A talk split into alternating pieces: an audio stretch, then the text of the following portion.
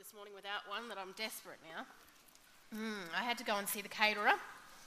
She'd co- totally, completely overlooked my mother in law's allergies. I mean, how do people do that and stay in business? It's beyond me. But then I had to leave so early because I had to go get to the gardens as well and deal, deal with all the details with them. It's just crazy. All the tiny little things, you know, and the devil's in them, but you know, it'll be perfect when it's perfect. I'd do anything for Jasmine too. She's just the sweetest thing. Oh, she, there's no way that she could have done it on her own though. She's travelling all the time with work. It's crazy, but she's so appreciative, so it's good. Mm. Thanks for this. Mm. No worries. Hey, look, on Friday I've worked out what I need you to do. I need you to go to the, uh, the florist, rather, and pick up all of the flowers and take them over to the gardens and drop them off. And then after you've done that, you'll need to go back and get the cake at two. Now, she is really particular about the two o'clock thing because she says she can't finish the cake before then and she's got to go get kids from school. So you can't be late. Are you getting that? It's really important, Abby. I mean, you have to get the flowers first so that you'll have room for the cake, and you can't. There's no other time to get the cake except for 2 p.m. Maybe you should write it down. I'll give you a pen. Maybe Jasmine could do the flowers and the cake? No, Jasmine can't do it. She's got to go over to Singapore for a negotiations thing. Her work is just oh, crazy. But anyway, so no, she won't be back until just before the party. Thankfully, being laid back runs in Jack's family, Ryan is just so relaxed about it. Maybe Ryan? Mm. Ryan? What? I'm sorry. I have to go do this. Oh, wow. Really? I, I, mean, I know I shouldn't be surprised, but I didn't think you'd do it to me this time. I thought, I thought things had changed with you. I thought you'd finally grown up. You don't understand. I, no, I understand. I understand that some people are just purely unreliable. You know, Jack even warned me not to trust you again, and I stood up for you. This is the thanks I get. You are so consumed with what's important to you that unless there's something in it for you, you try to find any excuse just to wriggle your way out of it. Well, thanks. Thanks a lot. You know, sometimes I can't even believe we're related. Sasha, I wasn't expecting to. Yeah, no, to... but you think the whole world revolves around you. Everyone has to help you out, but the minute somebody else needs something, oh no, I can't possibly manage it that because you are fair. selfish and ungrateful. You know what? Don't bother coming to the engagement party. Jasmine only ever invited you to show she was grateful. And that was a favour to me. You know, I wish I had a sister who understood that relationships worth having take give and take. You know what? I will soon. Sasha? Jasmine is nothing like you. I can't wait to call her my sister. She's the sister I've always wished for.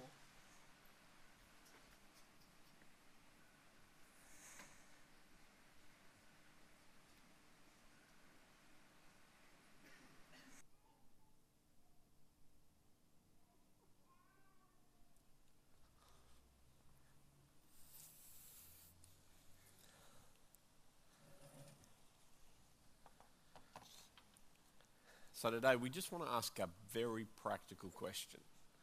What do you do right now? This is the question that we're asking today. We've all been in this situation, in this moment that Abby is in right now, where her heart is breaking and there's struggle and there's torment. But as Christians, what do we do right now because I think these moments in our faith matter as much as just about anything. You know, in our faith life, we talk about the big things all the time and the big moments and the grand things in God. But I think sometimes it's these small moments, it's these little unseen moments that are going to affect our faith and our journey and our, our walk of maturity just about more than anything. And I'm going to let you know something that's a stoneclad guarantee. If you haven't been offended like this, like Abby has been offended, uh, yet this year, you will be before the year is out. And if it's not before the year, it'll be before the month. And if it's not before the month, it'll be the week and maybe even today for some people. And the reason for that is we live in a world that is broken. Uh, we have a, um, we, reflect the, the image of God, but we do it in a poor way because of the sinful state that we're in. And again, it comes back to that question of what do we do here at this very moment? What does Abby do now? I don't know what you would do in this moment. Does she cry? Does she weep? Does she rage? Does she get on the phone and, and talk to somebody else angrily? Does she get counsel? Does she get support? Does she seek revenge? Does she push down her emotions? How does she take godly steps to working this out? Because what you choose to do at this moment can often be the difference between a free life and a life that is bound up. Don't miss this for one second. Your ability to make a decision that is right and godly at this moment can be the difference between a free life and a bound up life for you. Let's pray. Lord, we just pray today as we head into this topic, this question of what do we do with offense in our life. Lord, we pray that you would just reveal your spirit, your truth to us, and a means, God, of moving forward that allows us to enter into that free life that you want us to live. We pray in Jesus' name. Amen. Okay, so we're going to just keep going now. I'm just going to put this on this side if that's all right. Thank you. And um, just keep looking at this topic of offense and how we keep moving on. First thing I want to say is this one your emotions are not evil. Uh, your emotions are not evil. Again, with Abby there, uh, Christians can sometimes get themselves in a sense of guilt when they look at or, or, or, or in the situation that Abby was in over there as they struggle with feelings that are flowing around. You know, feelings um, like sadness and, or anger or guilt.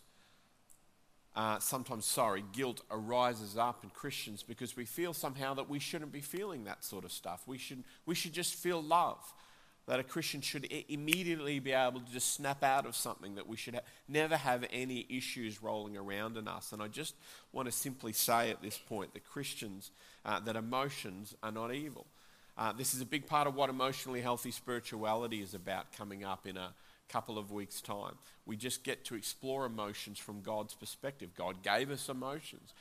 But what do they do with us? Do we get bound up in them? Do we push them down? Again, oftentimes Christians in the past have been told just push them aside. Don't acknowledge anything that's going on inside of you. Whereas maybe the best thing that we can do at this point is just acknowledge that I've been hurt, that I've been wounded, just to talk that through with somebody else and acknowledge your own emotions. And again, we'll be talking about this in emotionally healthy spirituality.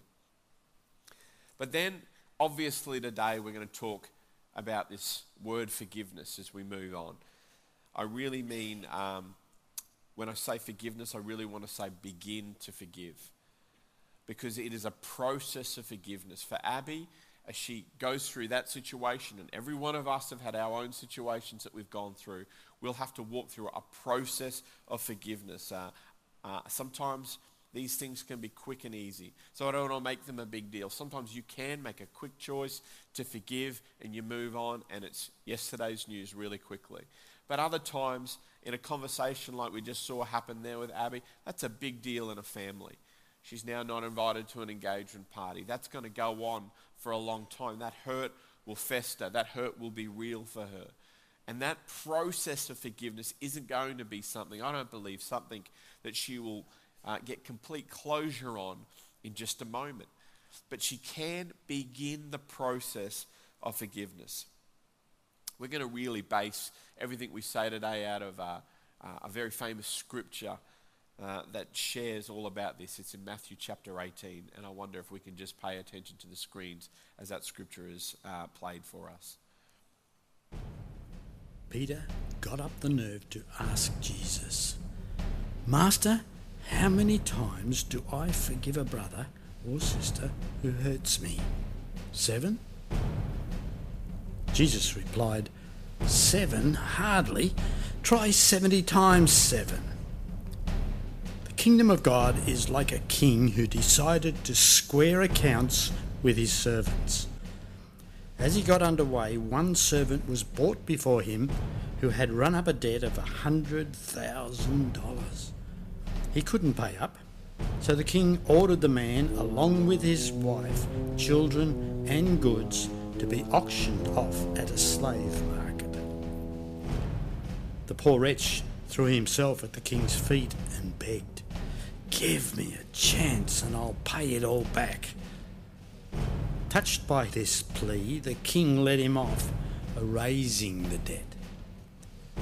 The servant was no sooner out of the room when he came upon one of his fellow servants who owed him ten dollars. He seized him by the throat and demanded, Pay up now. The poor wretch threw himself down and begged, Give me a chance and I'll pay it all back. But he wouldn't do it. He had him arrested and put in jail until the debt was paid. When the other servants saw this going on, they were outraged and put a detailed report to the king. The king summoned the man and said, You evil servant, I forgave your entire debt when you begged me for mercy.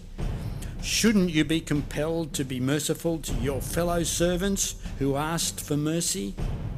The king was furious and put the screws on the man until he paid back his entire debt. And that's exactly what my Father in heaven is going to do to each one of you who doesn't forgive unconditionally anyone who asks for mercy. So it's a tough story, that one in Matthew 18, and some pretty profound observations of what happens if we don't make the choice to forgive. We're going to talk about that in a moment. Let's unpack some of the truths that are in that story. The first one is this it's, it sort of yells at, it, at us pretty clear because I have been forgiven, I can forgive. Because I've been forgiven, I can forgive. The foundation for us to be able to forgive others, the multitudes of hurts and wounds that we have, is the fact that we've been forgiven ourselves. And because we've been forgiven, we can then forgive other people. I want you to, again, picture that story. We have the guy there, it's got a massive debt. The Message Bible says it's a million, sorry, it's a $100,000.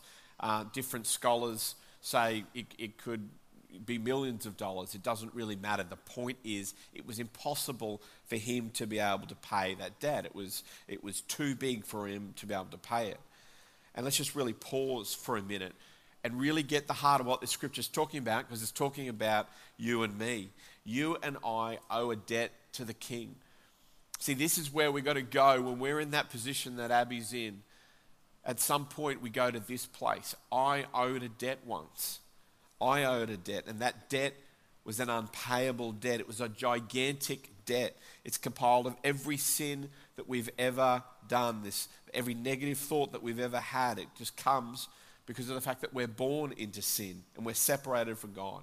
We have this gigantic debt that we can't pay. And you and I, if we worked as hard as we could, if we did all the good stuff, if we helped um, uh, and did all the serving that was supposed to be done, if we never had negative thoughts, no unkind words, if we gave all of our goods to the poor, if we helped old ladies across the street, if we did everything we could from this day on, what, no matter what we did, it wouldn't be enough to pay off the debt that we owe. We can't do it, we can never pay it back. And why does the king in the story forgive the man? Or, or the question for us is why does God forgive? It's because of Jesus. The debt didn't remain unpaid in me. The debt that I owe God did not remain unpaid. The debt that you owe God does not remain unpaid. It is paid, but it's paid by Jesus. Jesus pays the debt, He pays what we cannot pay. And this is such a key to us as we're beginning to work through the process of forgiveness is just dwelling on meditating on the fact that Jesus forgave us. And I would just emphasize this point that we meditate on this fact that Jesus forgave us. Maybe it means going away, taking some time out, reading some of the stories of his death on the cross, but remembering the debt that you've been forgiven from because isn't it interesting? In that story of the unmerciful servant, we feel like shaking. If you're like me, I feel like shaking that servant and saying, Don't you get it? Don't you get it? Don't you see what's going on here? Don't you see how much you've been forgiven of? But don't you get it? Don't I get it? We're that servant. And we don't get it sometimes. And the reason we miss it, I think, is because we're forgetful about what God has forgiven us of. So take some time and meditate on it and allow then that grace of God to touch your own life, that memory of what God's done to touch your own life. Hebrews 12:15 says, "See to it that no one misses the grace of God, and that no bitter root grows up to cause trouble and defile many." Don't you love that scripture? It, it just simply says, Don't miss the grace that's available to you. There is a grace, an undeserved favor available to you. For Abby, in that moment, if she's a follower of Jesus Christ, ultimately there's a grace that's available to her. And the scripture says, don't miss it. And one of the ways we can not miss it is by meditating on what God has done for us and letting that impact our own life and letting that forgiveness pour into our own life. You have been forgiven. So now you can forgive. Perhaps even the most outrageous treatment you can forgive with God's help, though you've got to reach that point of understanding what you've been forgiven from. We're guilty. Just pushing the point, we're guilty of every sin imaginable. How about this? We're guilty of the unjust execution of the Son of God. Remember, God forgave us for executing his own Son. We can be forgivers because we've been forgiven. We've got to get a hold of that forgiveness in our own life, and there's such an important point for us in moving on in our own forgive, forgiveness, and that's understanding His grace for us. But I can't go on in this message without talking about the second truth that is in that passage. And it's a chilling truth, it's a disturbing truth, because Scripture doesn't make this forgiveness that we walk into a negotiable point. It doesn't say, look, here's an option, Abby. It's optional for you to begin the process of forgiveness. It's optional whether you can let this person go or not in this situation. If we read on that story and we've just seen it, we find out that God takes very seriously to us when we don't forgive, but we have a problem. And the problem is we don't like to forgive. Again, if you're like me, we're all the same. We like to get revenge, we like to get our own back. I know I don't always like to forgive. I bet you're the same as well. We, we have this thing inside us that wants to exact justice, to exact punishment on other people by withholding our forgiveness. And when it comes to forgiving others, what God has done for us seems to disappear. And we say, but they meant it. They hurt me. She spoke about me. You might say it's too hard or that it's too much, but if we receive the grace that's in Scripture, we also need to get the other warning that is in Scripture that says the forgiving, sorry, the unforgiving become the unforgiven. The unforgiving become the unforgiven. Again, picture this story again. The servant receives forgiveness from the, the king, and he's basically dancing out of the king's chambers, chambers, just like we would have been. Receiving salvation, he's free. And he's dancing down the street. He's excited. The king has forgiven him. As he's skipping down the road, we saw it in the story. He sees somebody that owes him $10. And he grabs that guy and says, You owe me 10 bucks and I want it now. Pay up now. And the other guy, interestingly, knows that he owes him that money.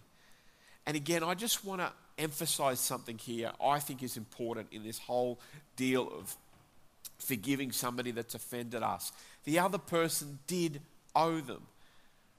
See, sometimes we think forgiveness is all about when the other person makes a mistake or when it's a little bit of a grey area do they or do they not owe me? You in your life will be offended against. People will do things to you and they will owe you. Technically, that guy did owe him $10. There was no dispute about that. You are owed. Sometimes we get hung up on that. We think, Well, I actually am owed it. It actually did happen. I actually am in the right. But that isn't the point of Scripture. The point of Scripture is to say, look how much you're owed compared to what you were forgiven. Now, I want you to express that same forgiveness. And so this guy says, No, I want it now. I, I want my money back. Again, we find ourselves in the position of that unmerciful servant quite often where we demand graciousness for ourselves like he did. God, just forgive me. God, you know my heart. You know the things I'm going through. Forgive me. But when it comes to other people and what they're going through and their struggles, we want to hold them to account. We want to see justice happen. We say, I want you to pay up. I want you to owe me. You hurt me. You wounded me. I deserve to be angry. What you did was wrong. I'm going to be mad. I'm going to make you pay for it. And sometimes, if it's not overt, it's subtle. Like just not talking to that person or just not inviting that person, just beelining around that person. Well, I want you to let this impact you because look what happens. In the story, the king hears about what the ungrateful servant did and he, and he calls him back and he says, You evil and wicked man, I forgave you a debt you couldn't pay. I forgave you a debt that you never could pay. Why would you not have mercy on your fellow servant who owed you so much less than you owed me? So he threw him away to be tormented. In the message that we've just read, it says, Put the screws to him put the screws to him. In other words, that guy went on and was tortured because of the unforgiveness that he showed. This is big stuff here. It's got to challenge us here this morning. The idea is if you are not forgiving at the very least, you need to understand that you are crea- creating a torture chamber for yourself. You're going to build a wall around your own heart. If you hold on to resentment and bitterness and unforgiveness, you'll build a wall around your own heart and a prison for your own self. It's not an isolated teaching. Matthew 6 14 says, For if you forgive men when they sin against you, your heavenly Father will also forgive you. But if you do not forgive others their sin, your Father will not forgive you. And there are plenty of other places in Scripture. There's another quote. It says, As long as we're unable to forgive, we keep ourselves chained to the unforgiving. We give them rent free space in our mind, emotional shackles in our heart, and the right to torment us in the small hours of the night. C.S. Lewis says to be a Christian means to forgive the inexcusable because God has forgiven the inexcusable in you. So we must forgive, and we can forgive by receiving His grace and His power by meditating on His forgiveness as our powerful first step in the time I've got left, I just want to touch on a few other thoughts that I think can really help. The next one is this forgiveness is not an emotion, it's a decision. Forgiveness is a decision, not an emotion. I think sometimes we think, okay, I'm going to dwell and meditate on the love of God, I'm going to accept His grace into my life. And when I feel the love welling up in me, when I feel loving and supportive, then I will begin the process of forgiveness. Then I will forgive the person that's done this or that to me. And that's, again, not how it works. Now, I've just sort of stood up for our emotions a little bit earlier and said we shouldn't ignore them. But we also shouldn't let our emotions lead us. A good friend of mine, he says our emotions don't get saved when we do. And I think that's a great way to put it. Our emotions won't always lead us in the right way. We can be aware of them, but they won't lead us in the right way. Sometimes we simply need to make a decision. We take a step of faith. Sometimes it's as simple as speaking it out. I forgive that person for what happened. I forgive them, even if our emotions and our heart is in turmoil at that point. When you talk to people who have gone through serious issues, and, I, and by that I mean some of the more serious ones, I do want to emphasize again, though, that that is a journey that some days they'll tell you, I've had conversations. Some days I wake up and it's easy and it's no problem and I feel love and gratitude. And that might go on for a week. And then for the next week, inexplicably, I'm back in that same place struggling to forgive. But their journey of forgiveness has always been one when every single day they just keep saying, I forgive. And every day they keep making that decision to forgive. It's a decision. Of course, in this, we're going to leave God in control. I think this is a real big help. Romans 12 17 says, Don't repay anyone for evil. Be careful to do what's right in the eyes of everyone. If it is possible, as far as it depends on you, live at peace with everyone. Do not take revenge, my dear friends, but leave room for God's wrath. For it is written, It is mine to avenge, I will repay, says the Lord. That is such a key for us again as believers. Because you will have heard the saying, Don't get angry, get even. That makes sense in a worldly perspective. But again, you can spend too much time wasting your time trying to work out how that person's going to get it in the end, how I can prove to that person that they're wrong and I'm right. How can I make circumstances come together so that everybody else sees that I'm right at the end of the day? But the scripture tells us leave it in God's hands. God's in control. God's got this one sorted out. Now, again, I think that's a great thing. Wanting justice is not a bad thing. It's actually, I think, something in us that God has placed, but we ultimately leave that up to God. Now, again, it doesn't mean it's wrong for you to want justice, to take it to an extreme. And this is an extreme. Somebody hurt one of my children, I would want justice. There would be nothing wrong with me wanting justice. But I would still ultimately leave that to God. It belongs to our legal system, which is under ultimately God's control anyway. It doesn't belong to me, that belongs to God. God promises to make things right. And so we let it go and leave it to Him. Proverbs 20 says, Do not say, I will recompense evil. Wait for the Lord, and He will save you. So take it to God. Know that justice will prevail, that God is the judge, and begin to let it go. And here's another one, and I think this one uh, can really help. Overcome evil with good. It's actually the next scripture in that Romans passage, Romans 12 21. Do not be overcome by evil, but overcome evil with good. What does that look like? What does it mean to overcome evil with good? If you begin to do this, it's the greatest demonstration that you're living by faith, that you're making active decisions to begin to forgive. What does it look like to begin to let go and overcome evil with good. A few levels here. Firstly, do good. Firstly, find ways to do good, but do good in areas that aren't even associated with the hurt that you're feeling. I, I was so helped by this by uh, a pastor, Wayne Cordeiro. We've had him speak in this church. And I remember somebody asked him a question How do you handle it when you get challenges and somebody hurts you in some way? And he says, What I do often, I'll immediately get up and I'll find some means of doing good, not even related to that situation. He says, I'll go somewhere and I'll serve somewhere where, in a way that nobody can see me, but I'll just go and do something for someone else. I'll go and bless somebody. I'll give uh, money into an offering. I'll do something that just in this world overcomes evil by doing good. I'll find a way to do good. And I think that begins to release your spirit. It's not even about the situation, but it's a great first step to begin to do something good. I was with great um, uh, friends of this church. They're in this church. They're here actually this morning, just a few weeks ago. I won't mention their name, but they were telling me of a really difficult situation that they're going through at the moment.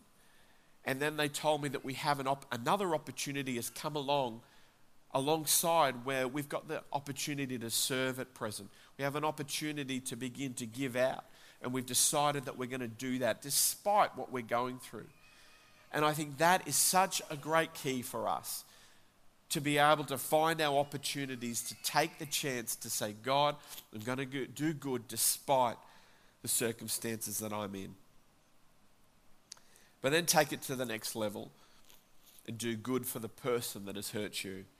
Proverbs 25 21 says, If your enemy is hungry, give him bread to eat. And if he's thirsty, give him water. For so doing, you will heap coals of fire on his head, and the Lord will reward you. So, what it's really saying is this bless those that mistreat you. If he's thirsty, buy him a cold drink. If she's hungry, fire up the barbecue. If he's broke, secretly deposit some money into his account. If she's lonely, if you can, give her a call. I mean, imagine that for a moment. Imagine that sort of Christian grace, which I believe is available to us. Imagine us actually actively doing that stuff. Because you do it and you start to overcome the evil that wants to torment you and keep you in your spirit as you actively act out in faith and do good for people. Now, all of this takes wisdom and timing. In a message like this, we go so fast. I, I, I want to emphasize that. There are times when it wouldn't be appropriate to just sort of go and shove a cake in somebody's face after some issue has happened. You need some wisdom and some timing about some of these things. And maybe you need to get some counsel about that. But beyond anything else, what a great blessing, what a great example in your heart if you can actually love people and express love to people, even in times when there's difficulty. And by the way, who's going to be suspicious anytime you get a gift now in the next uh, in the next week or two? Have I offended that person? And here's a massive step, and it just goes along this whole line. Go to the person and ask for forgiveness. Again, it's going to take wisdom and counsel. There'll be times when that isn't appropriate. But going to that person and saying, Will you forgive me? Now, you might say, I didn't do anything. Well, I agree. You didn't have to have done anything. However, I will say this there's hardly a time where both parties are totally innocent. It basically never happens. Even in the example over here, uh, Abby had something that she owned in that exchange, as small as it might be. Now, again, wisdom is required, but having the grace, the humility to say to that person, Will you forgive me for any part that I've played in our conflict and what's going on between us? And you'll find a release that comes. Now, it doesn't really ultimately matter the response of the person. Most times, that person will respond with grace. It'll be a help in their journey. But even if they respond negatively, as far as it has to do with you, you're living at peace with other people. And then, if the time is right, you can begin to work through reconciliation. So we forgive because God forgave us. We forgive because God's in control. We can make a decision to forgive and we can overcome evil by doing good. In finishing here today, I simply want to say in Matthew 18, that second, that sorry, that servant didn't get another chance. The king found out about his unforgiving attitude and threw him into jail. But here this morning, we get another chance. You here today, I here today, we get another chance. Refusing to forgive is a great indicator of your walk with God. We, and rightfully so, we talk about some of the basics. Are you in a group? We talked this morning about do you serve somewhere? Have you given of your financial resources to God's work? These things are important.